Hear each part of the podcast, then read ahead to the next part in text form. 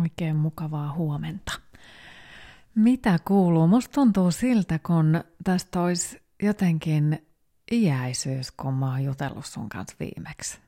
Ihan jotenkin tuntuu ihan hirveän pitkältä ajalta, mutta mä luulen, että se johtuu siitä, että, että mä oon viettänyt tässä vähän lomaa. Mä vissiin unohdin kertoa viime podcastissa sen, että pidän tämmöisen pienen lomatauon.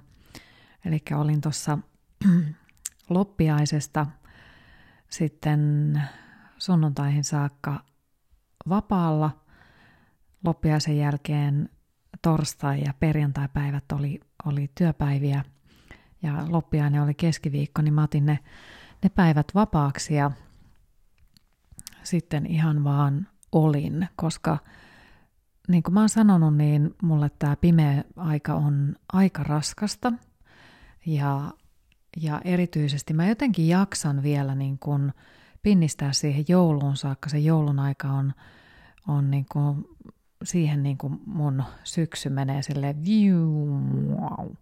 Se niin kuin putoo siihen jouluun ja sitten mä rämmin jonkun kuukauden tai puolitoista kuukautta tammikuuta eteenpäin. Ja, ja, ja mun on niin kuin pakko pysähtyä silloin viimeistään silloin joulun jälkeen ja ottaa ihan, ihan iisisti. Ja, ja yleensä mä lomailen tammikuun ensimmäisellä viikolla, että se on mulle ollut aika yleinen semmoinen lomaviikko pitää ja, ja tai sitten mä oon ollut ihan kaksi viikkoa lomalla ja, ja tota, täytyy niin kuin pitää semmoinen pysähdys kokonaisuudessaan. Ja sitten pikkuhiljaa siitä alkaa. Mä tiedän, että, että rupeaa olemaan enemmän valoa ja jälleen rakennetaan, rakennetaan sitä elämää kesää kohti. Se tuntuu jotenkin niin kuin hurjalta, että, että mä oon siis joskus jonkun lääkärin kanssa, kanssa jutellut siitä, että, että kun jotenkin tuntuu siitä, että siltä, että elämä aina niin kuin pikkuhiljaa pää, jo, jo, jollain tavoin niin kuin menee hitaammaksi ja, ja se kehokaan ei niin kuin jaksa enää silloin talviaikaan. Ja sitten se joudut niin kuin aina rakentamaan itsesi uudestaan kohti kesää ja kohti kevättä. Ja sitten sä elät niin kuin innoissasi sen kesän, tämä ainakin tapahtuu siis mulle, täynnä intoa koko kevään ja kesän ja vielä sinne syksyyn ja sitten taas tulee semmoinen matala lennon kausi. Mutta näin se on tällä tavalla me täällä Pohjolassa eletään ja, ja se on vuodesta toiseen tällaista ja se on hyvä tunnistaa itsessä, että, että millä tavalla niin kuin itse sit kohtaa, kohtaa siitä talvea ja sitä pysähtymistä. Se on niin kuin ihan hyvä, hyvä olla ja kohdata. Ja antaa niin kuin asioiden pysähtyä vähäksi aikaa. Vaikka mä tykkään urheilla ja käyn urheilemassa, mutta mä ihan selkeästi, niin kuin mä oon sanonut, niin mä en vaadi itseltäni nyt tällä hetkellä juurikaan mitään semmoista ylimääräistä. Et tykkään tehdä ja, ja tykkään niin kuin kotonakin teen sellaisia erilaisia harjoitteita, kehonpainoharjoitteita, että, että vähän, vähän niin kuin ihan kuin tekisi pientä kuntosalia kotona – mutta tota, teen sen verran kuin jaksan. Ja sitten kun taas tulee enemmän valoa, tulee enemmän energiaa, niin sitten taas jaksaa tehdä vähän, vähän, vähän pidemmin ja vähän raskaammin. Mutta joo, tämä on ollut jotenkin, mä oon niin kun huomannut sen tietysti, yksi asia on se, että – ihmiset on varmaan vähän väsyneitä koronan vuoksi. He ei jaksa ottaa niin paljon yhteyttä kuin aikaisemmin esimerkiksi keväällä 2020, kun korona alkoi ja huolehdittiin läheisistä paljon enemmän. Ja kesällähän meillä olikin sitten jo vapaampaa. Mutta nyt ihan selkeästi niin kuin tämän syksyn ja talven aikana ihmiset on jotenkin mennyt enemmän sinne omaan pesään ja, ja on tullut varmaan semmoista niin kuin tietyn tyyppistä koronaväsymystä – että ihan jo sen oman itsen ylläpitäminen ja, ja sen hyvinvoinnin jaksaminen, niin jaksamisen ylläpitäminen, niin se vaatii jo voimia. Niin sitä ei välttämättä enää sitten jaksa kauheasti soitella muille ihmisille, niin mä oon ihan huomannut sen, että, että aika vähän ihmiset pitää yhteyttä. Että se on aika jännä. Ja mm, mä oon antanut täällä, toisaalta se on ollut vähän surullistakin huomata, mutta, mutta toisaalta sitten mä oon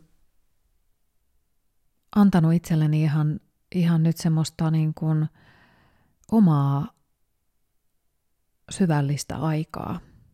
Ja tämä loma on tehnyt mulle kyllä tehtävänsä sen suhteen. Mä oon päästin irti kaikesta sellaisesta niin kuin Mä ensin ajattelin, että mä luen tuossa jotain brändistrategiakirjaa ja kaikkea sellaista. Mutta sitten mä ihan vaan päästin irti ja mä ajattelin, että ei, että nyt mä haluan niin kun tehdä vähän semmoista tutkimusmatkaa itseni kanssa ja, ja tota, kirjoittelin aamuisin aamupäiväkirjaa, aamusivuja, omia niin kun pohdintoja ja, ja semmoista tietyn tyyppistä – syvää, innostunutta, positiivista puhetta, mitä tuolta mun sydämestä pulppus ulos. Mä sain sillä hirveän hyvän mielen itselleni aamuisin. Ja jotenkin niin kuin pysähdyin myös ihan vaan siihen kehon äärelle. Ja mä oon nyt meditoinut joka päivä tosi hyvin. Ja siitä mä ajattelinkin just, ja, ja puhunkin juuri nyt siitä paikalleen pysähtymisestä. Että kuinka, kuinka hirvittävän tärkeää se meille on, että joulun aikaan kyllä me eräällä tavalla joo pysähdytään paikallemme, mutta ei me kuitenkaan pysähdytä. Meillä on kuitenkin koko aika semmoinen pieni joulunakin semmoinen, että laitetaan sitä joulua ja tulee vieraita ja käydään ehkä, no ei nyt kylässä tänä jouluna niinkään, mutta että on kuitenkin semmoista pientä tekemistä siinä koko ajan. Mutta se semmoinen täysin paikalleen pysähtyminen, mikä nyt meille on myös ehkä tämän koronan myötä aiheutunut, niin me joudutaan niin kuin tilanteeseen, jossa joutuu sietämään itsessänsä erilaisia tunnetiloja, joita tulee ja menee. Ja niin kuin mullakin on nyt ollut toi syksy, ihan suoraan sanottuna, niin aika raskas tämän kesän romanssin myötä, niin se raapi mun sisuksissa ja mun sydämessä auki niin syviä haavoja, että mä oon joutunut kovasti käsittelemään niitä. Sitä lapsettomuutta ja tätä yksinoloa ja, ja sitä pelkoa, että joudunko koko loppuelämäni elämään yksin ja rakkautta ei tule elämään koskaan. Niin jotenkin, kun on joutunut niitä käsittelemään, niin ne on ollut niin isoja haavoja, että mä oon kuitenkin halunnut täyttää sitä elämääni jollain pienellä toiminnalla koko ajan, jotta mun ei ole tarvinnut käsitellä niitä ihan heti, vaikka ne on ollutkin siinä päällä. Ja se on eräällä tavalla ihmiselle hyvin looginen tapa toimia. Et silloin kun se shokki tulee kaikista voimakkaammillaan heti, niin ja jotain, jotain järkyttävää tapahtui, olkoon se nyt mitä, vaikka sen, se on rakkauden menettäminen tai se voi olla jotain vieläkin traagisempaa, niin ihminenhän toimii niin, että, että ei hän heti pysty sitä asiaa käsittelemään ihan täysin, vaan hän tekee jotain tietyn tyyppisiä asioita, toimii, urheilee, leipoo, tekee mitä tahansa, toi, tekee paljon töitä tai jotain muuta, jotta ei sitä asiaa tarvi siinä hetkessä ihan heti käsitellä. Ja näin mä oon toiminut tuossa syksyn aikana, että mä vähän lisäsin ehkä liikuntaa ja tein joogavideoita sinne Instagramiin tosi paljon, joogasin tosi paljon, kävin lenkillä se on ihan oikein ja liikunnalla hoidin itseäni tosi paljon. Ja se vei pikkuhiljaa toi kohti tätä pysähtymisen hetkeä jolloin mä en enää ole niin voimakkaasti kiinni siinä niissä vaikeissa haavoissa. Eli ne haavat ei ole just silloin kaikista ammottavimmillaan, kaikista avoimimmillaan enää tässä hetkessä. Että ne on pikkasen jo sieltä umpeutuneet ja nyt mä pystyn, mä, nyt mä tiedän, että okei, nyt tämmöiset haavat sieltä aukes ja nämä asiat mun täytyy täältä käsitellä. Ja mä oon istunut niiden tunteiden kanssa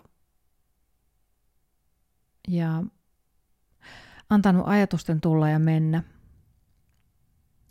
Antanut ajatusten pelkästään tulla ja istunut niiden kanssa. Ja jotenkin koittanut olla pakenematta sitä, sitä tunnetta.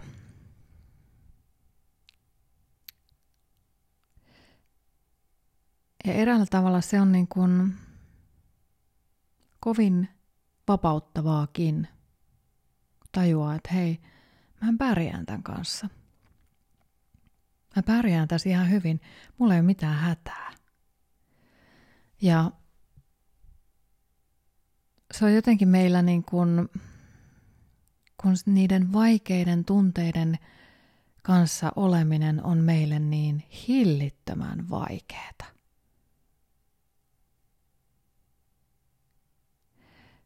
Ja kun me laitetaan pökköä pesää ja vauhtia vaan lisää, että et mullakin, että jos mä en tietäisi, mitä mä olen tekemässä ja tietäisi sitä, että ok, että mun täytyy kohdata ne tunteet jossain vaiheessa, niin mä todennäköisesti edelleen kauheasti pakenisin niitä ja keksisin kaikkea ihan hulluna. Mutta nyt mä annan niille asioille vaan luvan, että nyt, nyt tämä tietyn tyyppinen shokkivaihe on käsitelty ja nyt on aika sitten ruveta käsittelemään niitä tunteita ja, ja, ja katsomaan, että mitä ne haavat, kun ne av- aukes sieltä, niin ne toi mun eteen tämmöiset asiat, jotka mun on pakko vaan käsitellä, jotta mä voin kulkea rauha, rauhallisena eteenpäin tässä elämässä. Ilman niitä tunteiden käsittelyä, ilman että mä käyn niitä haavoja läpi niin ne on edelleen siinä, ne on, niissä on pikkainen rupi päällä, mutta jos mä en hoida niitä kuntoon, niin sitten tulee taas seuraava, joka taas repii ne haavat auki. Ja tässä rakkaudessakin mä mietin sitä, että ähm, kun mulla on niitä epäonnistuneita suhteita niin paljon, niin alkaa tulla jo vähän niin kuin semmoinen epätoivo siitä rakkaudesta, että löytyykö sitä enää ollenkaan, niin mä, se, se epätoivon tunnetila, niin sehän kantautuu eteenpäin ja se vaikuttaa siihen mun käyttäytymiseen, jolloin se yksinäisyyden pelko on niin kuin pakko käsitellä pois. Vaikka mä nautinkin siinä, siitä yksinolosta, mä kyllä nautin oikeasti siitä, että mulla ei ole kotona kukaan makaa sohvalla ja katso telkkaria ja, ja katso jotain semmoista ohjelmaa, josta mä en tykkää ollenkaan. Ja sitten se on murustellut keittiön täyteen jotain leivänmurusia eikä ole siivonnut ja jotkut likaset sukat tai kalsarit olisi jossakin nurkassa ja kaikkea sellaista toisen ihmisen jättämiä jälkiä. Mieti. Mitä minä teen ihmissuhteella, jos mä en pysty oikeasti tykkäämään siitä, että, että olisi jonkun toisen ihmisen jälkiä mun kotona.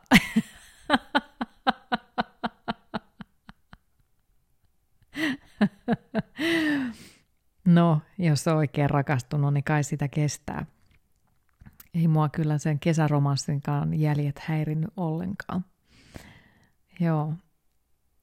Mutta kyllä ne jäljet alkaa sitten jossain vaiheessa häiritseä. Tai se, että siinä nurkissa pyörii koko, koko aika joku, niin sehän on, musta se on aivan hirvittävää. Ei, ei viisikymppinen, me ei, siis huom, melkein viisikymppinen, en sano vielä viisikymppinen, 48-vuotias vielä tässä vaiheessa. Sellainen nainen ei enää elämäänsä tarvitse. Itsenäinen aikuinen nainen ei enää elämäänsä tarvitse jotain tyyppiä pyörimään siinä ympärillään 24-7.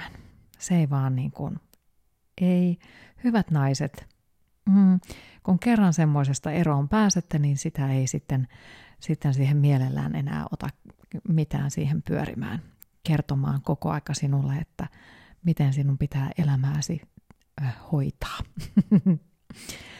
Joo, jälleen mä oon tässä jutellut vaikka kuinka pitkään, mutta tota, ja menin asian laidasta ihan toiseen. Menin niistä ihan niistä meditaatiojutuista, niin y- yhtäkkiä hyppäsin johonkin rakkausjuttuihin taas. No joo. No mut hei, mm, tänään mulla on Charlotte Joko Beckin kirja. Hän on siis äh, meditaatio-ohjaaja. Ähm, hän alkoi harjoittaa Zen-meditaatiota vasta yli 40-vuotiaana ja tällä hetkellä hän opettaa Zeniä San Diegossa Yhdysvalloissa. Tasa-arvoisuuden periaate on hänelle tärkeä. Hän pitää itseään pikemmin oppaana kuin mestarina ja kieltäytyy olemasta minkäänlaisen palvonnan kohde. No, joka tapauksessa hän on kirjoittanut kirjan nimeltä Jokapäiväinen Zen – ja tämä kertoo siis Zen-meditaatiosta. Tämä on ihan mielenkiintoinen kirja ja tämä on siis näitä Basan Buksin kirjoja, eli sitten jos haluaa tähän aiheeseen tutustua lähemmin, niin suosittelen lukemaan. Tämä on ihan, ihan hyvä kirja. Täällä mindfulness ja zen on vähän niin kuin, joo, on hyvin paljon samankaltaisuuksia löytyy. Ja tota, Mm, hän on kirjoittanut paikallaan pysymisestä. Ja mä luen tästä nyt yhden kappaleen. Keskustelen monien ihmisten kanssa ja minua surettaa se, että me tajua, mitä elämämme ja harjoituksemme on. Emme ymmärrä selvästi, mikä on harjoituksemme perusta, eli siis meditaatioharjoituksen. Ja kaikenlaiset väärät käsitykset siitä johtavat meidät sivuraiteille. Kärsimyksemme määrä on suoraan verrannollinen siihen, missä määrin olemme näiden harhakäsitysten vallassa. On helppoa sanoa, mistä Zenin harjoittamisessa on kyse. Se on siirtymistä elämästä, jossa satutamme itseämme ja toisia ihmisiä elämään, jossa emme satuta itseämme ja toisia ihmisiä. Tämä on yksinkertaista, paitsi jos korvaamme todellisen harjoituksen käsityksellä, että meidän pitäisi olla erilaisia tai parempia kuin olemme, tai että elämämme pitäisi olla erilaista kuin se on. Kun korvaamme elämämme sellaisena kuin se oikeasti on, käsityksilläsi, käsityksillämme siitä, millaista sen pitäisi olla. Sellaisilla ajatuksilla kuin minun ei pitäisi olla vihainen tai neuvoton tai haluton. Olemme silloin hakoteillä, eikä harjoituksemme tuota hedelmää. Kuvitellaan, että haluamme tietää, miltä maratonarista tuntuu. Jos juoksemme korttelin ympäri tai viisi kilometriä – Tiedämme jotakin näiden matkojen juoksemisesta, mutta emme silti tiedä mitään maratonin juoksemisesta. Voimme esittää teorioita maratonjuoksusta, voimme kuvailla mara- maratonarien fysiologiaa ja voimme kerätä loputtomasti tietoa maratonjuoksusta. Mutta se ei merkitse sitä, että tietäisimme mitä se on. Tietää voimme vain, kun toimimme itse. Tunnemme elämämme vain kun koemme sen välittömästi, sen sijaan että uneksimme millaista se voisi olla, jos tekisimme sitä tai omistaisimme tätä. Tämä on paikallaan pysymistä. läsnä olemista sellaisina kuin olemme juuri tässä ja juuri nyt. Zenin harjoittamisen ensimmäisessä vaiheessa tehtävänämme on tajuta, ettemme pysy paikallamme, vaan ajattelemme aina millaista elämämme voisi olla. Tai millaista se joskus oli. Mikä elämässämme juuri nyt on sellaista, että emme halua pysyä paikallamme ja kokea sitä? Kaikki, mikä on toistuvaa, tylsää, kivuliasta tai onnetonta. Kaiken tämän luona emme halua pysyä paikallamme. Emme todellakaan. Harjoituksen ensimmäisessä vaiheessa on kyse siitä, että tajuamme olevamme harvoin läsnä. Emme koe elämää, vaan ajattelemme sitä, käsitteellistämme sitä ja muodostamme siitä mielipiteitä. On pelottavaa pysyä paikallaan. Yksi harjoituksen tärkeimpiä tekijöitä on tajuta, miten tämä pelko ja haluttomuus hallitsee meitä. Jos harjoitamme zeniä kärsivällisesti ja sisukkaasti, saavutamme toisen vaiheen.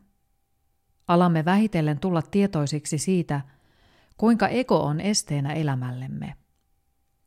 Kykenemme tarkastelemaan objektiivisemmin ajatuksia, tunteita, väistelyä, manipulointia. Tämä objektiivinen tarkastelu on kivuliasta ja paljastavaa, mutta jos jatkamme sitä, maisemaa hämärtävät pilvet alkavat hälvetä. Mikä on ratkaiseva, parantava kolmas vaihe? Se on elämämme välitön kokeminen sellaisena kuin se kunakin hetkenä on.